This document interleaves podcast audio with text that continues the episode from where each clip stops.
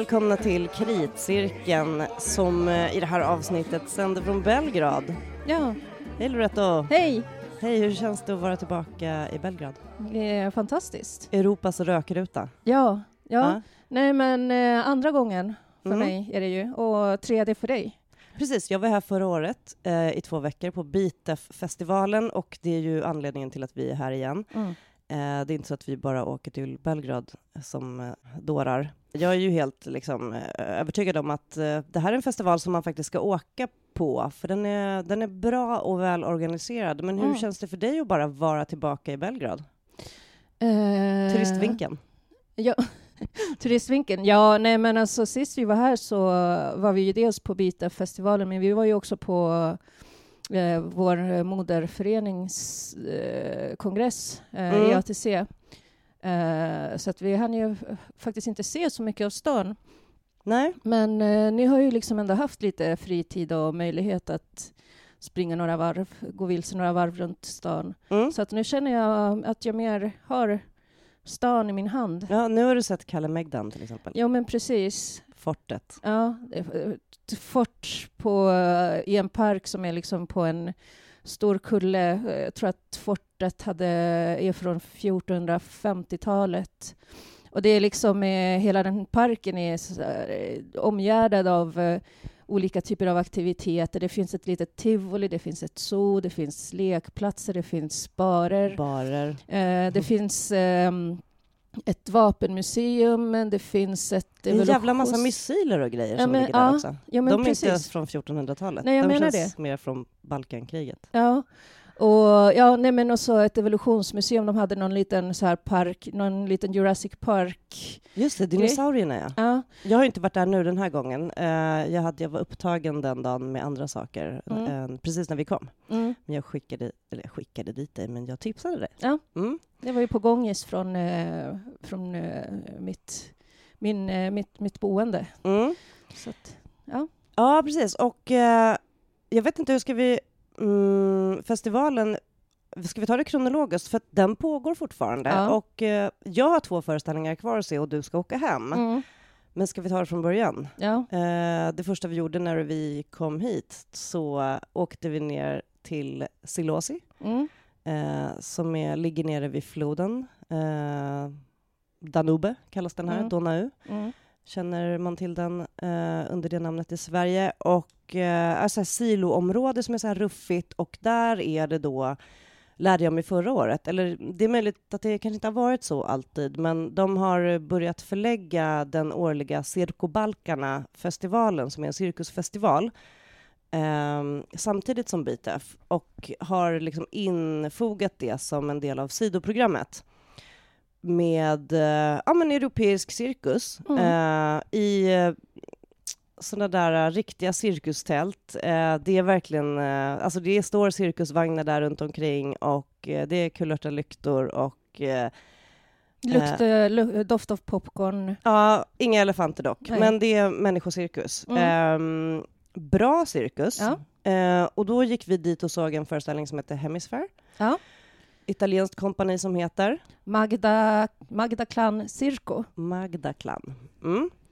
Ja, Jättefin. Ja, jättefin. Eh, en trupp på sex artister. Eh, och så fanns det liksom någon eh, inbakad liten eh, story där om en eh, maktkamp mellan truppen och deras Direktören typ? Ja, eller? direktören Mm. som, eh, som var, åkte runt på en hoverboard som någon Napoleon-gestalt och bossade.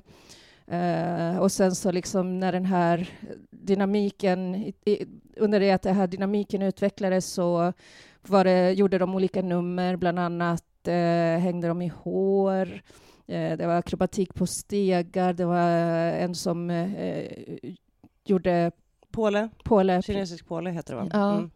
Precis. Och allting riggade de in för liksom öppen ridå på ett så här old school cirkus, eh, fint, duktiga Mm. akrobater, men också, jag menar temat tänkte jag på, Mm. de är från Italien Mm. och hela den här liksom eh, maktkampen med någon typ av så här En despot. auktoritär, eh, vill bestämma, det känns ju...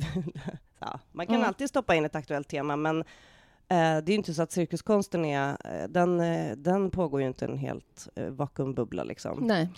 Men jag tyckte ändå det var lite fint för det var, alltså det var ju underförstått något slags lyckligt slut mm. när den här direktören... Fick vara med i gänget? Ja, precis. Omslöt till det här och det liksom raderade alla hierarkier och ja, Ja, så väldigt fint och väldigt fina, eh, mer så akrobatisk eh, dans också mellan själva nummer-numren. Mm, och jättefint visuellt med den här typ så här upp och nervända så här, organiska tygformen ja. som de använde väldigt bra. Ja, det var liksom, eh, påminner lite som ett membran som pulserade. Ja lite som en ringmuskel.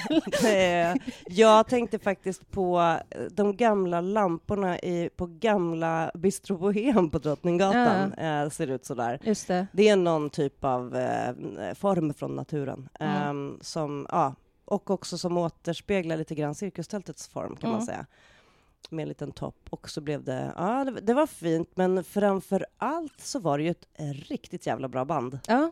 Live. Ja, eh, livemusik med, med ett husband som spelade någon slags fusion mellan eh, cirkusmusik, industrirock, eh, postrock, eh, jazz, klezmer, liksom så här. Ja, men det var ju så här dragspel och eh, mm. elbas och så skrivmaskiner ja. och liksom riktigt ösigt. De var jättebra och eh, jag, jag, jag har ju en soft spot för cirkus överhuvudtaget, men mm. framförallt cirkusmusik. Ja. Uh, jag tycker ja, men det var jättefint och det här var liksom en det var en familjevänlig föreställning, men den, vi gick, åkte ju dit och såg den åtta på kvällen, mm. fullt mm. med kids i publiken. Ja. Så gör de i Serbien. Ja. Uh, det var ju lördag kväll ja. uh, och sådär. Men ingen somnade, vad jag såg. Nej, alltså det var ju liksom familjevänligt, men det var ju inte puttinuttigt så heller. Nej, nej. Det enda liksom som kanske var mer i tilltal till, till barnen var ju när han gjorde någon så här kycklingimitation. Mm. Det tyckte små, de allra minsta barnen var jätteroligt. Mm, jag men, med. Ja. Lite. ja. Nej, men jag tyckte de var duktiga eh, och det var fint och det var roligt att åka dit igen. Eh, det är eh, Nej, men jag kan rekommendera det om man någon gång eh, ska åka till eh, Belgrad och gå på Beatlefestivalen, att inte missa eh, Cirkobalkarna. Mm. Eh, för det kommer kompanier från, alltså Balkan har ju sina egna liksom. Mm. Det är en stark cirkus. Eh, cirkus, cirkusområde, men kontakten också med Europa, med, med mm. europeiska Uh, jag såg jättebra föreställningar också förra året. Mm. Men det var ju då jag liksom upptäckte att det här hände. Men jag tror också att det var uh, ganska nytt att de liksom, ja, stoppade in det i Bitefestivalen så att man också kunde liksom boka via samma liksom, biljetter via samma mm. BTF. Eh, så det gjorde vi eh, första dagen och sen sprang vi rakt eh, iväg på vinprovning, för det är även så Belgrade Wine Week, ja. Eh, som av en händelse. De, ja, det är någonting som är lite fint med en stad som vet att ehm, eh, ordna festival. Ja. Jag menar, för förra helgen Eh, eller helgen innan vi kom, då var det ju Pride, eller mm. veckan innan. Ja, Europride. Europride dessutom. Eh, förra året när jag var här så sammanföll det ju. Mm. Eh, och eh, det var ju enorma protester och det har vi läst om och sådär. Eh, och förra året var det också protester. Det var, det var någon riktigt så här, otäck marsch som var, de var anti allt, liksom de var anti vax, anti abort, de var liksom religiösa och anti-pride mm. naturligtvis. Mm. Och eh, jag följde de där kravallerna lite på distans och kände bara att jävlar. Eh, samtidigt då, och det har vi också fått höra när vi har pratat med våra serbiska mm. kollegor här, att det är som Belgrad är så otroligt, eh, Serbien överhuvudtaget, men Belgrad så jävla liksom eh, delat. Mm. I, alltså verkligen polariserat kan man säga. Mm. I liksom, å ena sidan eh, att det finns så här, det är klart vi ska ha Pride, det är klart liksom myndigheterna var för att ta emot Europride. Eh, och eh, de har en lesbisk premiärminister. Mm. Och sen så å andra sidan så har de hela den här liksom eh, högerextrema eh, liksom mot, alltså nej men de mm. har ju allting samtidigt på något sätt. Det är ja. så extremt jobbigt smörgåsbord av eh, olika åsikter som, mm. ja nej men det kanske är någonting som vi kanske mm. får vänja oss vid också. Um, intressant, men, men att det också är så här, nej men vi har den här stora bytefestivalen, det valdes nyss Europride, det är också så här, uh, Belgrade Wine Week, det är också Circo Balkarna, det händer massa saker, Mm. allting samtidigt. Um, vilket också gör det så här, ja, men lite stressigt att komma hit, för man Mm. bara kommer på att man missar massa saker. Jag menar, Mm. nu har vi varit här, jag har varit här för tredje gången, vi har fortfarande inte varit på Nikola Tesla-museet. Nej, just För det. att man hinner inte. Nej. Ehm, det ska man göra, det gör vi nästa gång Ja. kanske. Eh, men vi har varit på museum idag. Mm. Det var roligt, det fick vi ett tips om. Ja. Ehm, Precis. Eh, Museum of eh, Applied Arts. mm, Eh, tillämpade konster, helt enkelt. Det var en, em, en utställning som var mm, så studenter, eh, scenografistudenter. det var master och eh, PhD-nivå. Ja, precis. Så att deras eh, liksom examensarbeten som mynnade ut i liksom, eh, olika konstinstallationer Mm. ehm, som var väldigt intressant. Ja, Eh, bara konceptet att ställa ut scenografistudenternas verk, Ja, ställa ut scenografi överhuvudtaget. Nej men det var Mm. roligt att få gå dit och att det liksom bara, de har ett museum av eh, tillämpad konst. ja, Eh, det finns här. Ehm, det var roligt eh, att se den, eh, och intressant. Det var lite avslaget ju mitt på dagen eh, Ja. när vi var där. ja, de höll tydligen pre- precis på att rigga en annan, eller den permanenta utställningen höll Mm. de på att städa och sen så högst upp eh, så höll de på att byta golv eller vad det var. Mm. Så det var lite så här, ja ja, men, eh, men vi fick i alla fall se eh, egentligen den eh, utställningen som vi blev tipsade om. Ja, men precis. Nej, men så det var intressant. Men och liksom åter då tillbaka till um, BITEF. Mm. Eh, för öppningsföreställningen då i söndags kväll Mm. blev ju väldigt intressant. Dels efter invigningstalaren, Mm. eh, den ryska teaterkritiken Marina Davidova eh, rysk dissident får öppna den här teaterfestivalen Mm. och återigen att, att Serbien är ett väldigt divided eh, land är ju att det finns liksom helt olika åsikter om eh, relationen till Ryssland. De har ju Mm. en lång, liksom, gammal relation till Mm. Ryssland, men Ukraina-kriget har liksom splittrat ännu mer. Mm. Ehm, därför också otroligt viktigt att inte bara ta ställning för offren i Ukraina, utan också som här, eh, tyckte jag, Mm. jämfört med liksom andra festivaler också, men, men att ta, eh, låt, ge röst åt en dissident och återigen påminna om att det finns ryska konstnärer, Rysk- ryskt motstånd, kulturmänniskor, liksom. ja, kulturmänniskor framförallt då i det här sammanhanget, Mm. kulturmänniskor, intellektuella eh, konstnärer som har protesterat från början. Och hon, blev, hon flydde ju tidigt Mm. eh, på grund av att hon var öppet kritisk mot kriget eh, från Ryssland. Så nu är hon i, på, på okänd ort. Mm. Eh, och hon var här i Belgrad eh, och invigningstalade och pratade också om hur... Eh, nej men hon tog ju då perspektivet, det är mycket som är fruktansvärt med det här kriget, men hon tog också perspektivet som passade här, att prata om hur det här kriget förstör också den ryska kulturen Mm. och gör den till mer provinsiell, eh, klipper av liksom internationella kontakter, eh, nej men härskar och söndrar liksom över Ja, men eh, liksom den här provinsialiteten som eh, ju faktiskt tenderar att vara en konsekvens av eh, fascistiskt styre. Mm, Ehm, exakt, och det må kanske alltid ha varit slightly liksom nationalistiskt på ett sätt, men eh, nu de, liksom, de kontakter som har funnits med det internationella kulturlivet har ju eh, nej klipps av både liksom fysiskt och eh, mentalt, kan man säga. Alltså, Mm. Det är svårt med de här samarbetena. Eh, därmed bra att hon invigningstalade. Och dessutom då sen invigningsföreställningen Mm. som var den belgiska koreografen Jan Martens dansföreställning Any attempt will end in crushed bodies and shattered bones. Eh, en otroligt intressant eh, och stark föreställning tycker jag. Eh, men där det också, just så här en vecka efter Pride, var ju liksom en, typ en, en av de här liksom vinklarna i den här. Eh, då står de här, eh, var det 16 eller 17 dansare, Ja. står uppradade på scenen i en sekvens i föreställningen som också handlar om mycket annat. Eh, och får liksom frågor i högtalarna så att de ska så här, om de svarar ja så ska de stå framåtvända, nej vänder de sig. Mm, lite som Bakåt. Jag har aldrig. Exakt. Ja, eller exakt, en sån här liksom, eh, dryckeslek. Mm. Eh, på frågan eh, I am sexually attracted to men eh, så är det ju bara en man som svarar nej i den här 50-50-ensemblen.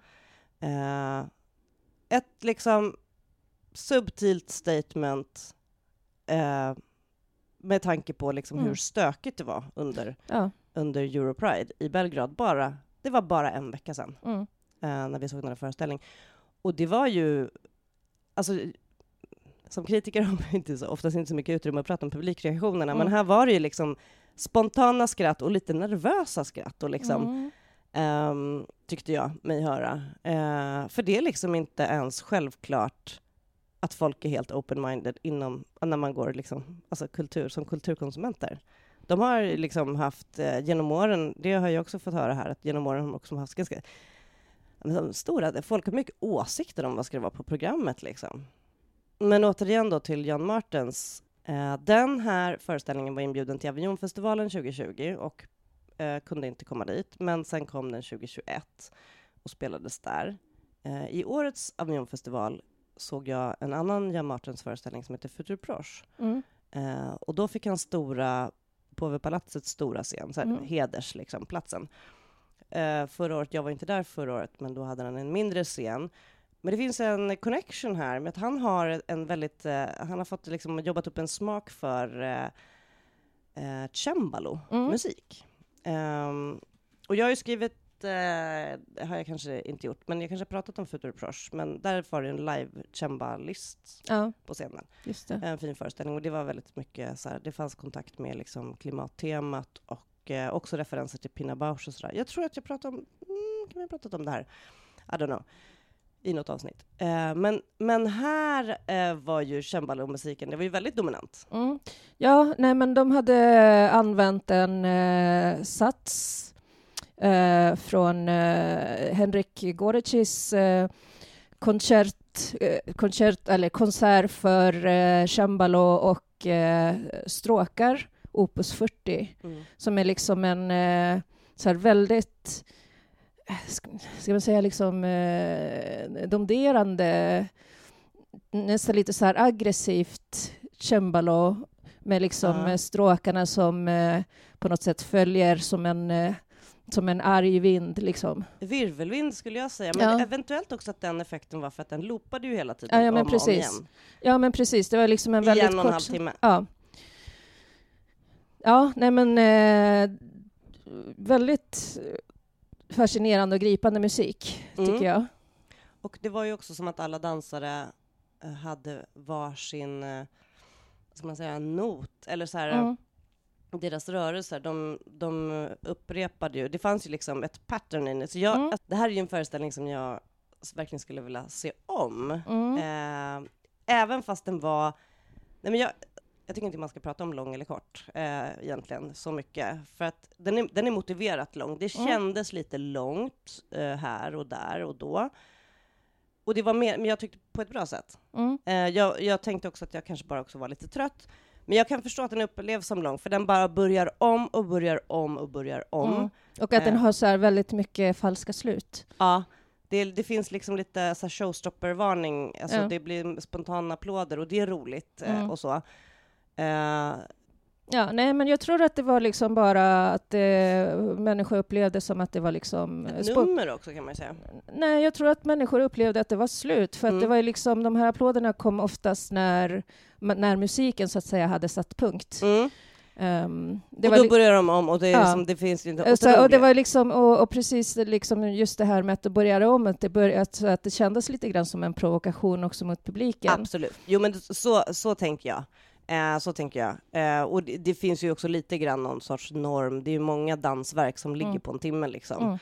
Mm. Eh, och den här gör många omtag. Och, eh, men det är ju också poängen. Jag, jag har faktiskt ett exempel på en annan föreställning, som, också från Avion, som den här One Song, pratade du om den? Eh, där de spelar liksom eh, samma låt om och om igen i en och en halv Mm. timme. Det är ju belgiska Entigent och eh, eh, konceptet är gjort av Meet Varlop Mm. och den bygger vidare på en eh, Alltså det är som en, eh, vad ska man säga, en, en reply-föreställning som har pågått i flera delar, men eh, där, där Milo Rau gjorde den första. Eh, jag har pratat om det här, har Ja, det? jo, det Ja. har du. Men jag såg en, ja, eh, lång historia kort, men jag såg en så här, det fanns en sån himla intressant koppling mellan de här två. Den här, hela den här stora liksom, att bygga upp en ritual kring ett tema och ta det om och om igen för att liksom framkalla, det här, det här Mm. gjorde ju saker med mig. Mm. Alltså, man såg nya saker, man såg nya mönster eh, och eh, det blev så här repetitivt men ändå inte. Och det fanns hela så här, alltså just också när alla dansare linade upp på scenen på rad, Mm. eh, så var det så här United Color of Benetton-effekt. Alltså alla Ja. är olika långa och Olika långa, olika och så var det en dansare som eh, var över 60 också. Mm. Eh, olika åldrar, olika långa och korta, liksom, olika kön, olika liksom, eh, hudfärger eh, och ja, en straight kille då typ, tydligen. Ja. Om man får, men ja.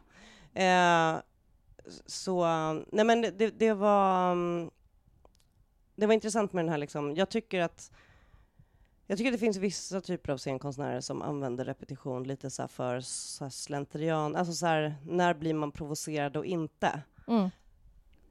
Jag tycker att det är otroligt svårt att provocera idag. Mm. Eh, och att provocera publiken genom att så här, tråka ut den med för många upprepningar kan jag också bara känna Mm. att det är inte intressant. Men den här upprepningen som blev en typ av, alltså det provocerade min hjärna.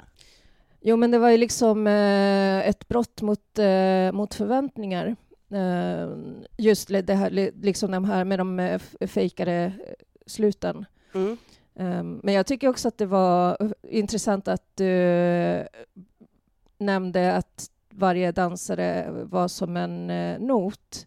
För att jag tänkte också väldigt mycket på, på att det här var någon slags gestaltning av musik. Alltså, det var Just- en, av, ja, jo, men en av dansarna hade så här dirigentrörelser i armarna. Och liksom också hur, hur den här um, intensiteten i hur man eh, framförde de här repetitionerna liksom skiftade i någon slags så här, eh, ja, eh, pianissimo och sen så liksom mot slutet så blir det liksom verkligen ett forte fortissimo i intensitet. Men liksom, fast musiken är ju fortfarande spelar ju, är ju typ samma. Mm. Men, eh, men liksom att, att intensiteten ökade dels med liksom rörelserna men dels också med det här, eh, så här fruktansvärt skärande röda ljuset som liksom ibland avbröts med några så här starka stroboskop som liksom bara smällde till en. Så att, ja, Ja, Det fanns mycket, det, det, det, det finns mycket i den här föreställningen. Och, var, och en sak, ytterligare, en Avignon-vinkel på det här, det var ju att det fanns en, en eh, estradpoet mitt i inspelad text. just Det det. fanns flera inspelade texter. Men den här just, eh, det är så intressant för att hon har så otroligt karaktäristisk röst, så Mm. jag behövde inte ens kolla i programmet. Men eh, eh, Kay Tempest, eh, hon, eh, eh, alltså grejen var att hon var inbjuden till Avignon, hon, hon, hade, hon körde slutshowen Mm. med sin, hon har en, hon turnerar med en, en föreställning, en, en så här estradpoesiföreställning eh, som heter The Line is a Curve. Och där tänkte jag just på, om vi pratar om, om det här som ett liksom typ av så här illustrerat partitur eller Mm. någonting, så, kom, så där kom texten. Mm. Och, och sen så börjar allting om igen, vilket ju också gör hur man förflyttar fokus. Mm. Nej men det här är, ja, och, och sen kom, mm, byttes kostymen på slutet och Ja. så blev det en ny färg. Eh, och det, hela den här festivalen som vi är på nu, den, handlar ju, den har ju tema arbete. Mm. Den här kanske jag hittills skulle säga så här, ligger, alltså det, det är, man får kreativt stoppa in den i det temat, så Mm. kan man säga. För att eh, det, ja, i så fall är det så här meta, meta liksom, som Ja. är så här att arbeta som dansare och sådär, och förutsättningar och sånt. Ehm, det fanns ju en annan typ av text i föreställningen som, han, som var lite så här uh, tvärtomspråket Ja. Eh, som var en massa påståenden som var så här... eh, där, det kan man säga så här, det var väl kanske en, en rolig, eh, eller rolig, intressant syftning till att scenkonsten gärna vill säga alla de här viktiga sakerna. Vi måste vara liksom, vi måste göra motstånd, vi måste Mm. göra det där. Medan den här texten var så här, äh, Vi Eh. måste vara passiva, vi måste... Ja. Ja, låt liksom, exakt. Ehm, nej, men så här är en föreställning som jag skulle vilja säga om. Jag tyckte att det var, Mm. det är roligt också, men jag vet också att, som sagt, intressant att det också är en dansföreställning som öppnar den här festivalen. För det har jag informerat mig om tidigare, att det har funnits kritik mot den här festivalen, att den har blandat in för mycket dans. Ja. Eh, för att det också finns en Belgrad internationell dansfestival. Mm. Eh, eh, så att det är en typ av konkurrens, men de ligger ju inte samtidigt och sådär. Och vem ska göra vad? Ja. Men då kommer vi osökt in på temat, för vi har ju också varit på en bokrelease här. Ja, men eh, jag, får jag bara flika in också att eh, den här föreställningen eh, var ju faktiskt bokad till Dansens hus. Mm. Så att vi kan ju faktiskt hoppas att den kommer till... Den blev ju inställd på grund av corona. Mm, för att de är, jag tror att det också var för att de är så många dansare som, Ja. som de, de fick reseförbud. Ja, Eh, den var planerad till eh, i februari innan restriktionerna hade släppts. Eh, men den blev ersatt av ett solo istället. precis. Då Jan Martens kom själv och dansade. Och Det, jag såg inte det, men jag hörde att den, det var inte något fel på det heller. Men jag har Mm. ställt frågan till Dansens hus. Jag vet inte, och det är mycket som ska klaffa och sådär. Men vi kan ju alltid hoppas. Mm, vi kan Och- hoppas. Ja. Mm. Och jag känner också att det är en föreställning som man ska se live. Mm. Eh, det var mycket intressant också att känna lite publikreaktionerna i det här. Mm. Eh, det är lite härligt när, det, när folk skruvar lite på sig. Men samtidigt också väldigt starka applåder efteråt. Mm. Ja, nej men det var en stark föreställning. Det var bra. Men, eh, men apropå då liksom eh, det här med att blanda in dans på teatern. Det här var ju dansdans. Mm. Eh, det kan man säga, fast med inslag av text. Mm. Och vi var ju på en bokrelease här eh, om den postdramatiska teatern. Ja. Eh, som är ett uttryck som, eller som är myntat av Hans Thies Lehmann. Eh, teoretiker som nyligen dog. Mm. Eh, de som ordnar den här festivalen är också liksom eh, eh, teoretiker, kritiker och eh, för eh, ett antal år sedan så ordnade de en konferens om just postdramatisk teater eh, som utmynnade i ett antal texter som gavs ut i en bok. Eh, och den boken är nu, eh, den var väldigt så här, liten upplaga, eh, men de hade pratat om att de skulle ge ut den på nytt. Och nu har det, detta gjorts. Mm. Just. Eh, och därmed så var det ett samtal om eh, begreppet posttraumatisk teater och med ett par som har varit med och skrivit i boken. Mm. Eh, för det är en antologi. Ja. Så det är inte Hans Thies Lehmanns bok, utan det är eh, ja, fortsättningen helt enkelt. Mm. Eh, och där, då blir det ju, tycker jag, väldigt intressant att höra. För här, då, då märker man också eh, i sådana här samtal som är internationella att eh, våra teatertraditioner ser olika ut. För, för jag vet inte vad du känner, men jag känner så här att eh, man behöver inte ens prata om att någonting är postdramatiskt i svensk teater, för det är typ, det är normen Mm. nu. Ja. Eh, alltså det är nästan mer ovanligt att se ett drama-drama. Mm. Om man då, visst man ska ju då vara noggrann med, om man nu ska använda olika begrepp, eh, att man definierar dem, eh, det har vi lärt oss i skolan. Om man, om man säger att drama är Mm. typ Tjechov, eh, på det klassiska viset, det, det utspelas någonting i en, någon typ av enhetligt, liksom i en tid i ett rum Mm. eh, som i sin tur eh, har sin koppling till liksom, eh, franskklassicismen och verkliga tidens och rummens enhet och liksom, eh, innan dess hade en för liksom, eh, den, den antiken som också hade nej, men en koppling till tiden och rummet och att dramat utspelade sig under ungefär den tiden det pågick eller ja. Mm. Eh, men att man också spelade en dramatisk text. Mm. Eh, och det finns en massa olika definitioner eller som man kan eh, koppla in på postdramatiken. Men jag tyckte att det var intressant att höra att, för jag tror att det kom en kommentar att den var så här, eh, postdramatiken är ju mainstream idag, för då hade vi ju panelen liksom en från Kroatien, en från Tyskland, en från Frankrike och en från, vad hette han då? Var han serbisk? Jag Killen, tror att han var serbisk, ja. Eh, och sen så Ivan Medenica Mm. som modererade och har skrivit förordet till boken och är också BTFs uh, artistic director. Mm. ehm, som är serb. Eh, och ehm, nej men naturligtvis liksom, jag menar, i Tyskland och Frankrike, det är så här, ja, nej men det är ganska mainstream. Det har blivit ganska extremt vanligt. Eh, det finns ju så här, jag som kritiker behöver ju inte säga så här, och på den här föreställningen så tog man eh, bort fjärde väggen och öppnade rummet ut som Brecht, typ. Ja. Det blir så här, det behöver inte sägas idag, för Mm. det är nästan reg, mer regel än undantag. Eh, att man förhåller sig till en text. Om man gör en man dramatiserat en bok på svenska scener nu, så står någon hellre och återberättar det och liksom förhåller sig eh, till den här romanen istället för att man har skrivit en pjäs där man Mm. spelar upp den. Ja. Eh, om vi ska ta den liksom väldigt hård, enkla. Liksom.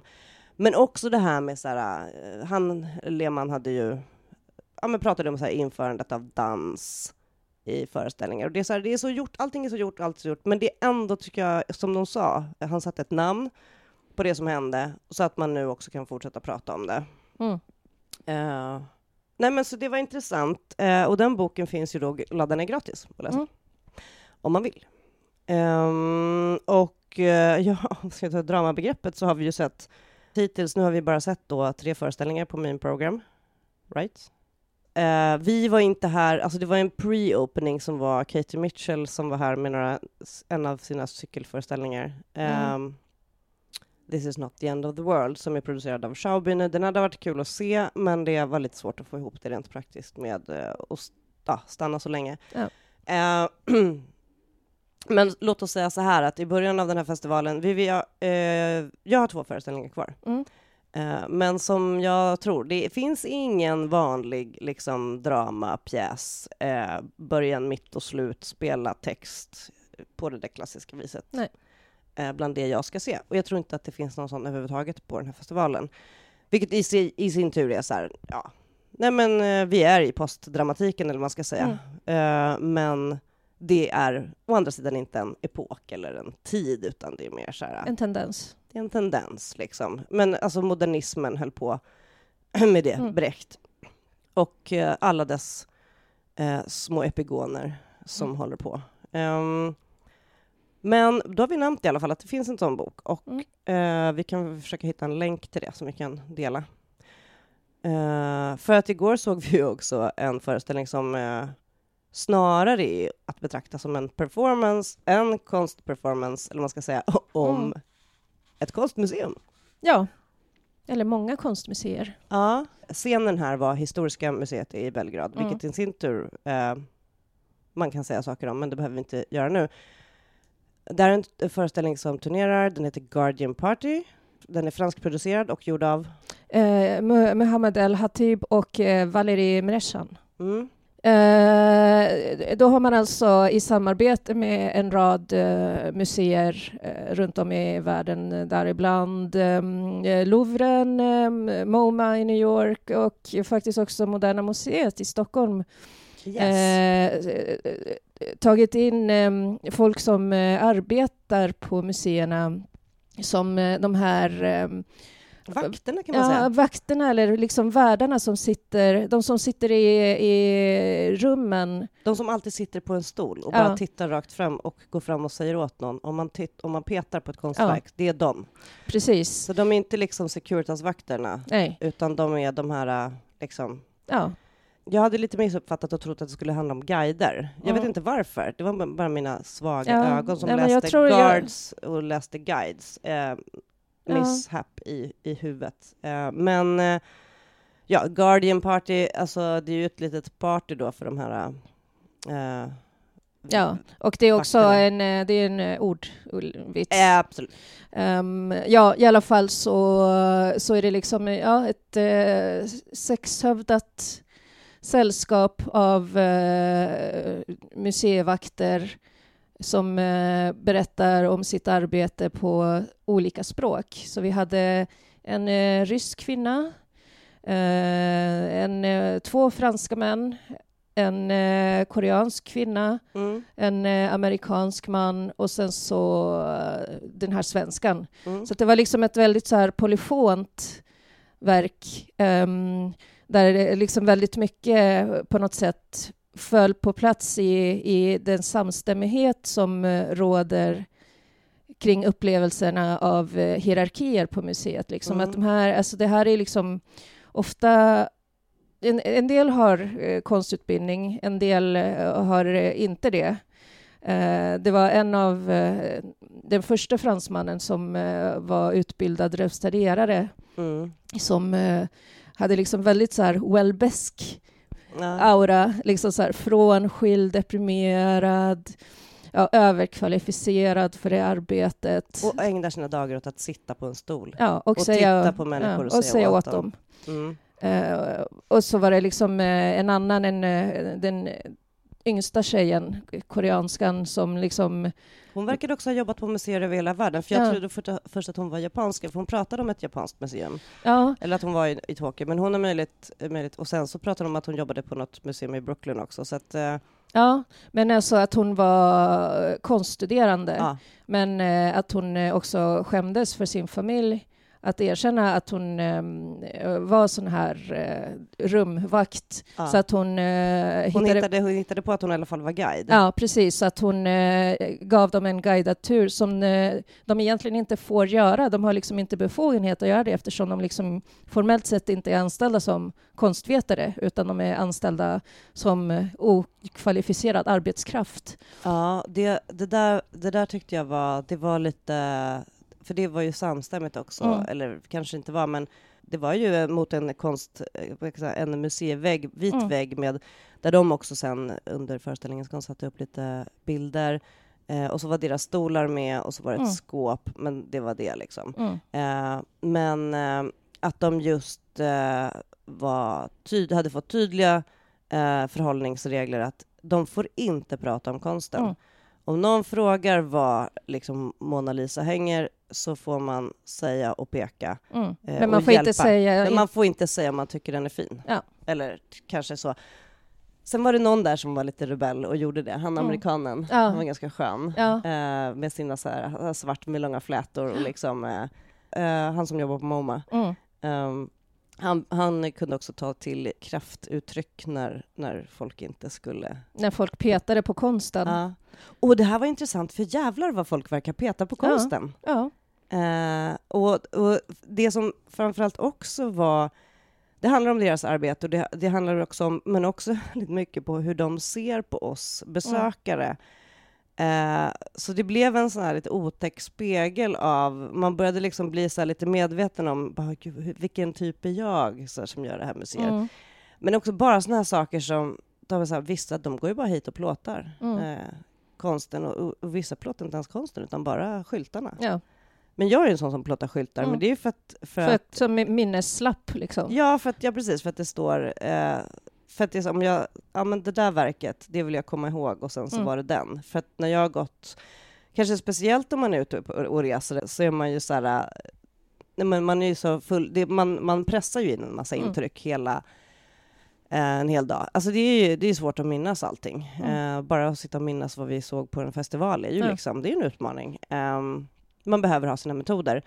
Men, men också det de sa om folk som tar selfies och eh, Ja, det var någon som berättade att eh, en eh, kvinna eh, lade små leksaksbilar på skulpturerna och tog så här arrangerade bilder Mm. med det. Och liksom hon sa åt henne, och hon bara "Ja, förlåt, förlåt. Och sen så fem minuter senare så gjorde hon det och så sa hon till henne med, med mer skärpa i rösten och hon sa förlåt, förlåt och sen så gjorde hon det en, en, en gång till. Liksom höll på så här, handskas med konsten liksom och lägga föremål på den för att göra roliga bilder. mm, ja, men en jävla, så här, jävla Instagram-sjuka, Ja. helt enkelt. Ja, men precis. Men även också de som hade, nu kommer jag inte ihåg vilken målning det var de pratade om, men det fanns någon målning där det står en, en kvinna med liksom och böjer sig framåt med rumpan, som där det var liksom ett, framförallt underförstått tror jag det var ganska många män som, som ställde sig och, tog, och gjorde liksom övningar i, Ja. i ja, arrangerade bilder helt enkelt eh, med den, det konstverket. Ja. Eh, och det är li- lite så här roligt, jag tänker också med, men just apropå Instagram-sjukan, att det är så här, vissa tror att de gör så här unika grejer och så sitter de här som sitter här hela dagarna, heltid Mm. och tittar på folk och det är så otroligt mycket beteenden som Ja. upprepas. Så, så den där, Ja, men jag bara här, Mm.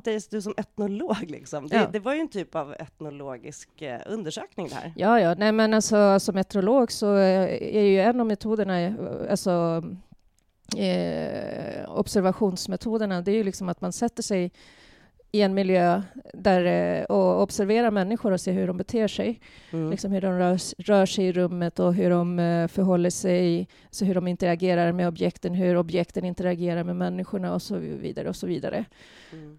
Så ja, Nej, men precis. Det fanns väldigt mycket i den här föreställningen som... som eh... Nej, men om man bara tittar på konceptet så kan det vara så här, oj, vad, ja, men, vad var det här liksom? Mm. Men, men nu när vi börjar prata om det så var det så här, den, var ju, den fanns det ju otroligt mycket att Ja. hämta. Eh, jag tyckte framförallt det som, var, som eh, fångade mig, det var ju liksom ändå den här klassaspekten. Alltså att, det, Absolut. att det här är liksom ändå sån, eh, miljöer som är liksom, eh, tillhör en medelklass, men, eh, men att det finns en påtaglig arbetarklass som, eh, som, som utan dem så skulle liksom inte ställena kunna hålla. Alltså liksom föreställa att göra eh, liknande koncept med vittnesmål av till exempel de som städar toaletterna på Ja, ja. alla de här museerna. Mm. Det som är intressant, för det, jag tänkte den tanken också, att det här skulle man kunna göra egentligen på en massa olika typer av arbetsplatser. Det som, som jag känner är den stora klon, som är liksom Mm. så här, ja, den egna Mm. klon med den här, eh, det är att de här, den här yrkesgruppen är, ska sitta och vara osynliga som en så här Mm. tapetblomma typ, eller bara, Mm. och inte synas och inte finnas. Eh, så att de är liksom av systemet osynliggjorda. Mm. De är otroligt viktiga eftersom man har bestämt att man har dem här och Mm. att det behövs att det sitter någon och har koll på, för att det kan gå så fort just Mm. med tanke på attentat. Och det var ju, det kom också Mm. upp så här, jag menar, den, de här liksom, eh, Stockholm har ju varit med Mm. om konststölder. ehm, eh, på Nationalmuseum Mm. nämns den, den där liksom, eh, kuppen, Ja. typ. Ja. Ehm, och eh, så de har ett viktigt jobb, men de är... Och de pratar ju själva om det så här, men vi är Mm. längst ner i hierarkin. Eh, och liksom hur, hur guiderna ser på dem och hur eh, besökarna ser på dem. Och lönemässigt var de ligger Mm. och det är otroligt liksom... Nej men det är klart att det finns många jobb som är tunga och monotona och som också är så arbetaryrk, men här, de ska bara sitta på en stol. Mm. Och vad de inte får göra på den här stolen, den här ryska Mm. kvinnan, hon satt ju och stickade hela tiden. Ja. Ehm, det, och det kanske man får göra när man, när man, när man jobbar i Sankt Petersburg Mm. eller någonting. Eller hon hade kanske fått det som en, jag vet inte, Mm. hon hade fått ett undantag.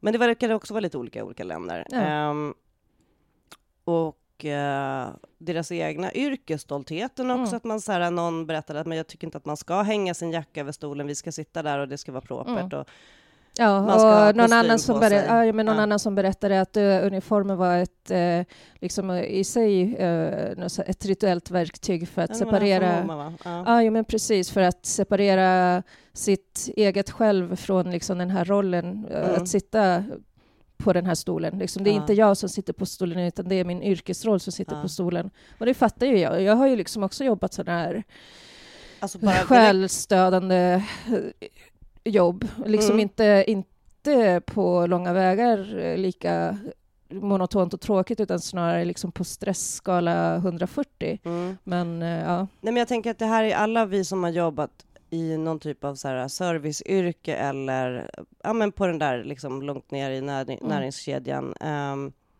man kan ju känna igen det där också hur man kan bygga upp ett hat mot Mm. mänskligheterna för att också det där att Nej men till exempel som att det finns så här typer, snubbar Mm. eller så här, som kan komma fram dra samma skämt som man bara säger oj det här har vi inte Ja, hört ja, men det förut." var ju svenskan som eh, pratade om att snubbar som älskar att komma och säga ja, men det vackraste konstverket är ju du. Mm. Hö, hö, hö. Och där, den där aspekten, det var ju de kvinnliga Ja. just som tog upp det där med att de var Mm. alltså just sexismen och skamliga förslag och sådär. Eh, och det är ju också så här disrespekten mot människor som är på sitt jobb. Ja. Intressant också, faktiskt, klonen med det här, det är ju, som jag var inne på, jag tappade kanske bort den, att det här är en miljö som i, i, som, i konstfältet hyllar respekt, medmänsklighet, eh, intresse för klasskillnader och Mm. klassfrågor. Den finns ju i konstvärlden. Kulturmänniskor är så här, förväntas liksom ha insikt i eh, den här problematiken som, som man sen då när man går som besökare Mm. tydligen bara helt glömmer bort. Ja. I, ja, det är ju det de avslöjar här, Ja. tycker jag. Det tycker jag är liksom, är liksom avslöjandet som finns. Ja, och det som också är så fint med, med det här verket, för det är ju som sagt ett turnerande verk, men att det, man, man gör en sak av att det alltid spelas på museer. Mm. Där blir jag lite nyfiken. Jag har faktiskt mejlat och frågat Moderna Museet om de, om de har planerat att ta hit den. Mm. Eh, men nu efter jag sett det så kan jag tänka mig att jag kan förstå om man inte gör det. Ja, alltså, eh, framförallt, kritiskt. Ja, framförallt för eh, alltså, arbetsskyddsmässiga skäl för henne, alltså vår, vår vän guide, eller vår vän vakten. Mm. Nej, men de är, alltså, eh, ett par är ju Mm. pensionerade av de Mm. här som medverkar och några, ja, jag förmodar ju att de kanske, deras nya jobb kanske är att turnera med den här. Mm.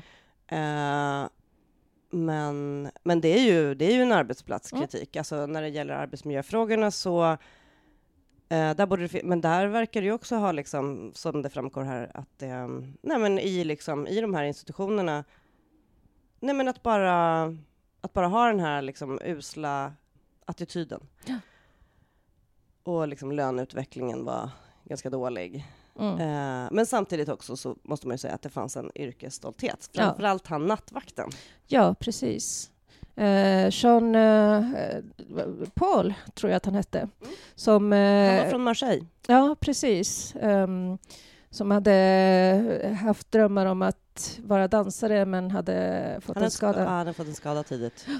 Eh, ja, men det var fint han sa det att eh, eh, konstmuseer har de bästa dansgolven. Mm. Eh, Ja, precis, och han dansade också. han brukar dansa på nätterna Ja. när ingen såg, bland konstverken. Ja. och Apropå också igen liksom blanda in dans i teater. Ja, ja, ja. ja fast det här är ju, Mm. jag menar jag skulle säga att från början är det här performance. Ja. Så. Och då är dansen, då har den alltid legat ganska nära. Men absolut, nej, men, och, och att det handlar om konst. Att det Mm. handlar ehm, det är konst som handlar om konstvärlden, kan man Mm. säga. Och det här är en del av konstvärlden, den är inte utforskad Mm. speciellt mycket Mm. av konstvärlden. Det, ja, så den är intressant, så den kan jag faktiskt hoppas att den turnerar på. Eh, den har visats på Centre Pompidou, tror jag. Mm. Alltså, den, har, den, har, den har turnerat runt ett tag. Ehm, nu har vi sett den. Ja. Mm. Ehm, och ja, arbetsplatsen. Eh, sista föreställningen vi såg igår kväll. Det är nu vi ska börja bråka. Wallraff eh. Eh, Wallraff teater. Eh, det mexikanska kompaniet som heter Lagartijas tiradas al sol, Mm. eh, som betyder ädlor som ligger i solen.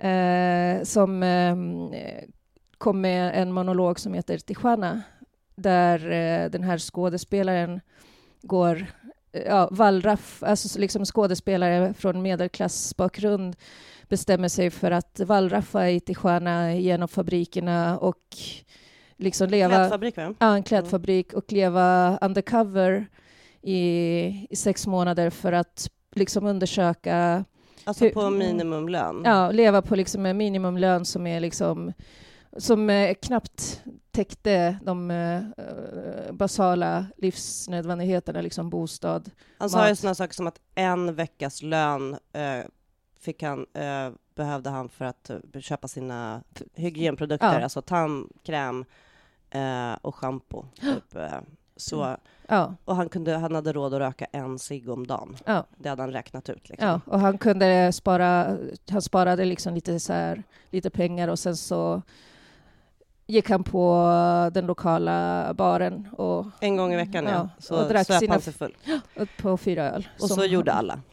Ja, Ja, precis. och jag menar som sagt, den är presenterad. Eh, och det här, det är ju nu liksom diskussionen eh, kommer, och framförallt den kritiska. För som den är presenterad i programmet, som Ja. texten är skriven, Ja, eh, och som jag uppfattade det i förväg, så var det här ett Wallraff-projekt. Där den här skådespelaren har åkt och gjort det här. Och sen är iscensättningen, formen är en typ av lecture performance som vi Mm. har sett till liksom, döddagar, så det finns inget, det inget nytt att säga om det. Eh, och han, eh, jag, man hade kunnat, alltså du hade ju satt en skylt över scenen så att du var lite mer övertygad innan. Mm. Men jag tyckte att det var bra att jag eh, innan vi gick på föreställningen var helt övertygad om att det här att han hade gjort det här. Det var så ja, jag hade uppfattat det. Ja, men det. det var så jag hade uppfattat det också för att eh, jag hade ju liksom, jag tänkte så här, åh vad roligt, det här är ju liksom som eh, antropologiskt eller etnologiskt liksom. Jag hade eh, otroligt höga förväntningar för jag kände också så här, det här är ett otroligt intressant projekt och eh, eh på något sätt också så här, i och med att jag är journalist och eh, jag tycker att Wallraff-metoder är intressanta överhuvudtaget. Eh, jag tänkte också absolut så här, vrida strålkastaren mot de här kolonierna, eller vad mm. kallas de? bostadsslummen liksom, ja. i ja. Tijuana och klädfabrikerna som också är så här, gränsen till rika USA och eh, de här liksom, nej men det, alltså, vi har ju hela liksom, kopplingen, den är ju, mm. vi behöver inte ens, liksom, man behöver inte ens betona det, men hela liksom, låglöneländerna, arbetsvillkoren och eh, också en eh, Mexiko, hela deras liksom, politik, som, det är ju det som, mm. han, det är ju det som är kritiken.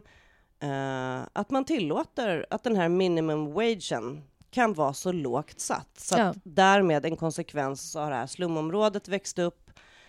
Uh, för de uh, han sa något så här, och jag menar som sagt, efteråt, jag vet ju knappt vad som är sant och vad som är fakta nu, men jag, bara, mm. jag, jag förutsätter att det här som han sa, att det är en väldigt låg arbetslöshet här, för att det finns väldigt mycket arbete. Mm. Människor kommer hit för att arbeta Eh, för de här minimumlönerna, men det finns inga bostäder och då har man liksom slumproblemet. Mm. Och han hade visade filmer på så hus som rasade och sådär. Och allt det här hade ju varit otroligt intressant eh, om det verkligen var dokumentärt material. Ja, men så visade det sig att det faktiskt inte var det. Och det var ju liksom också det som var lite så roligt, för att eh, jag började liksom få en ledtråd till det, att det här... För jag, jag gick ju också in i salongen med liksom så här, mm. Eh, en förståelse om att det här, han, alltså att det här var liksom en uh, undercover-projekt. Ja. Men så, så när man kommer in i salongen så var det en skylt ovanför scenen där det stod... Men satt du längre bak än vad jag gjorde? För jag såg skylten också, men jag satt väldigt, den, jag såg alltså, den jag, inte medan jag tittade. Ja, liksom. nej, men jag, ja, nej, men jag satt ju liksom precis i mitten, mitten eh, i salongen, så att jag hade ju liksom ja, precis i mitten. Mm. Plus att du kan spanska. Plus att jag kan spanska, och på skylten stod det um, La verdad también sin venta. Uh, jag tänkte så att jag skulle ta en bild på skylten och, så, uh, och uh, sen googla vad det stod. Mm. Men så tänkte jag att... Nej, alltså det, står ju, det står ju faktiskt översättning på, på den här duken också. Men jag tror inte att folk fattar det, eller jag vet inte. Nej, men jag vet inte. Men grejen är att jag tror att det här bygger på att man ska tro att det är på riktigt. Ja. Och Alltså att han har gjort det här, att han ja. verkligen bodde där. Och, och jag kan känna så här att om det hade varit på riktigt, då hade, då hade den här föreställningen fått ett mycket högre betyg. Jag förstår liksom att det finns en annan poäng med den, eh, men för att jag hade, alltså jag vet också så här, jag hade vissa så här, ja men han, han, han gör ju det här, han, han börjar ju också, han står på scenen och gör en, en dans som återkommer sen under föreställningen han har den här peruken på sig, han är i mask mm. liksom mm. hela tiden. Sen har han filmer på sig själv när han sitter och pratar. Eh, det finns en mm. videoduk. Mm. Så många klichéer om det här, just den här estetiken måste jag säga, men, men eh, sidospår. Men jag hade förväntat mig att han skulle gå ur sin roll, att han så började med att så här, så här såg jag ut och liksom att det var en typ av en gestaltande redovisning av sitt projekt. Och han hade också så här bilder på en massa handskrivna papperslappar som också så här, jag läser inte spanska så att jag, och det var så här, de var ju projicerade så man, man hade inte mm. se vad det stod. Någonstans och tyckte jag men stod det verkligen 2015 och han sa att den började stå, tyckte det stod 2013 där, men å andra sidan, så här, ja, men jag vet inte om det var en ledtråd eller om det var bara slarvig handstil, men eh, eh, ja, eh, han gjorde aldrig det. Eh, han klev aldrig ur rollen, om man säger så, på scenen. Alltså, fast, det, nej, fast men... vilken roll skulle han kliva ur? Han var ju liksom ändå... Uh, han, var ju liksom, alltså, han var ju ändå skådespelare som spelade den här Absolut, pjäsen. Ja, men precis. Och, men, och eftersom jag, eh, så, så länge som jag tänkte och trodde, jag hade ju också många frågor, uh, så tänkte jag så här, var, det är mycket saker som jag bara, så här, varför är det här med? Och sen så var det så här, det fanns inget, alltså, jag menar, han gjorde det här enligt sitt påhitt. Han, tog ett antag, han hade antagit ett namn och byggt en identitet, som man gör när man wallraffar. Mm. Eh, och projektet var så här, det här, alltså grejen att jag känner mig så snuvad, för jag skulle vilja se, eh, Eh, jag skulle vilja läsa och se det här, eh, för det verkar viktigt. Och det finns ju massa sådana exempel på folk som har gjort det i olika typer av Nej, men, eh, vi har ju liksom haft uppmärksammade här, i Sverige, de här som, som, han som har cyklat som matbud och liksom berättat om ja, men hur det arbetet funkar och hur slitet det är. Liksom. Det här är ju berättelsen som, som, det här är ju berättelsen som behövs. Um, men jag tycker också att så här, han är, så här, som när han presenterar föreställningen då, så, så är det ju inte hans ögon på vad som händer, utan allting fokus är på honom hela tiden. Eh, vilket då förklarar sig när mm. egentligen mm. det här är en föreställning som handlar om eh, en skådespelare som hittar på att han spelar en roll. Liksom. Ja, alltså om man liksom ska förklara, för att jag... Mm. jag alltså, du virrar runt väldigt mycket nu här i dina invändningar, mm. så att jag fattar knappt vad, vilka de är. Men om man liksom ska sammanfatta den här föreställningen så handlar den om en skådespelare som vallraffar som eh, arbetare och sen eh, kommer tillbaks och spelar teater. Mm. Men liksom i själva verket, och det var också det som var poängen med den här skylten som jag inte ja. fick chansen att översätta fru, ja. fru raljant, raljant, tajtant. Ja. Um, nämligen La verdad también sin venta, även sanningen hittas på, eller mm. är ett påhitt. Och, eh, och, då fattar man ju liksom att ja, det här är ju liksom i själva verket en, eh, en fiktion, eller liksom en föreställning som handlar om dokumentärteater, mm. alltså i sig. Så att det liksom är eh, autenticitet, autenticitetslagret är ju liksom... Ja, det är en trippelmeta. Ja, en, en, en slags eh, trippelmeta, men eh, jag tyckte liksom ändå eh, jag läste också sen eh, en intervju som han hade gjort i Critical Stages, där han liksom förklarar att, att eh, liksom teaterrummet i sig erbjuder eh, en fiktion som också kan vara verklighet, alltså liksom det här växelverkan mellan sanning, sanning och skådespel, mm. som liksom är, är, det som på något sätt kanske var hans tes med, liksom, eh, med att teater är och ville liksom framföra i det här. Och sen så liksom också i, i, i förlängningen också um, göra en kritik mot mot Milo Rao? Nej, nej, göra en kritik mot den vedertagna sanningen att den här minimilönen är någonting som går att leva på.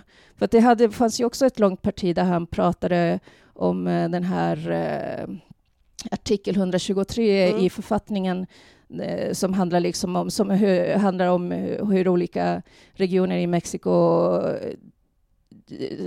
stifta lagar kring minimilöner. Liksom. Och så att, ja, och alla har köpt den här, det här som vedertagen sanning, men vad, vad, vad är sant? Liksom? Varför, varför ska just det här vara sant? Varför kan det liksom inte vara sant att, att vi kan leva i ett jämlikare samhälle? Och sen så liksom allt annat var ju liksom så här fluff. Och jag, visst, jag kanske kan också erkänna att jag hade liksom någon så här fluff-bias för att det var kul att höra spanska. Och jag kan också avslöja att de här eh, dagboksanteckningarna som visades på skärmen, det var ju liksom manuset. Ah. Uh, ja, så att... Um... Ah, ja, nej, men precis. Och det, det kom ju inte någon översättning. Och plus att textöversättningen var ju både på serbiska och engelska, så det var ju mycket liksom, mycket, alltså det är ju också, det är mycket att titta, alltså det blir split ja. vision när man, när man ser det på Eh, på festival så här.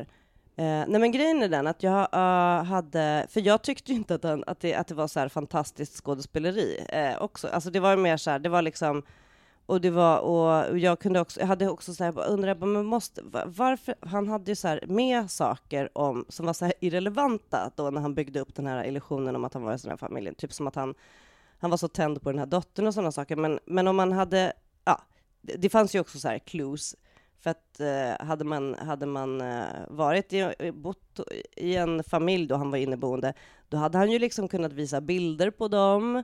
Eh, han hade också kunnat här, ha dold kamera på arbetsplatsen, men det fanns ju ingenting sånt, utan det var allting, det enda som fanns var ju hans ja. liksom, utsaga. Och absolut att det finns en, om man säger så här, i vår tid, bla bla bla, problem med så här, vad är verklighet och dikt? Eh, men jag kan också känna så här, why måste man påminna folk på teatern om att teater är på låtsas? För man vet ju att allting är tillrättalagt. Även då, då så här, nu nämnde jag Milo Rao, som gör fantastiska liksom, dokumentärbaserade föreställningar, så vet man ju också att det finns tillägg. Liksom. Det finns... Ja, nej men alltså allting är ju liksom, allting är ju fiktion så tillvida liksom att det sker någon slags urval och redigering liksom av, av slutprodukten. Men jag tänker också liksom, eh, kommer att tänka på den här föreställningen som vi såg på Bite förra gången med Ja. de här brudarna som hade varit i Nordkorea. Ja, ja. Som eh, också liksom visas, alltså sanningsanspråken var ju också lite så här svajiga, men Mm. att folk i publiken inte, inte fattade det. Nej, men där tycker jag att det också framgick mer, eller om det fanns...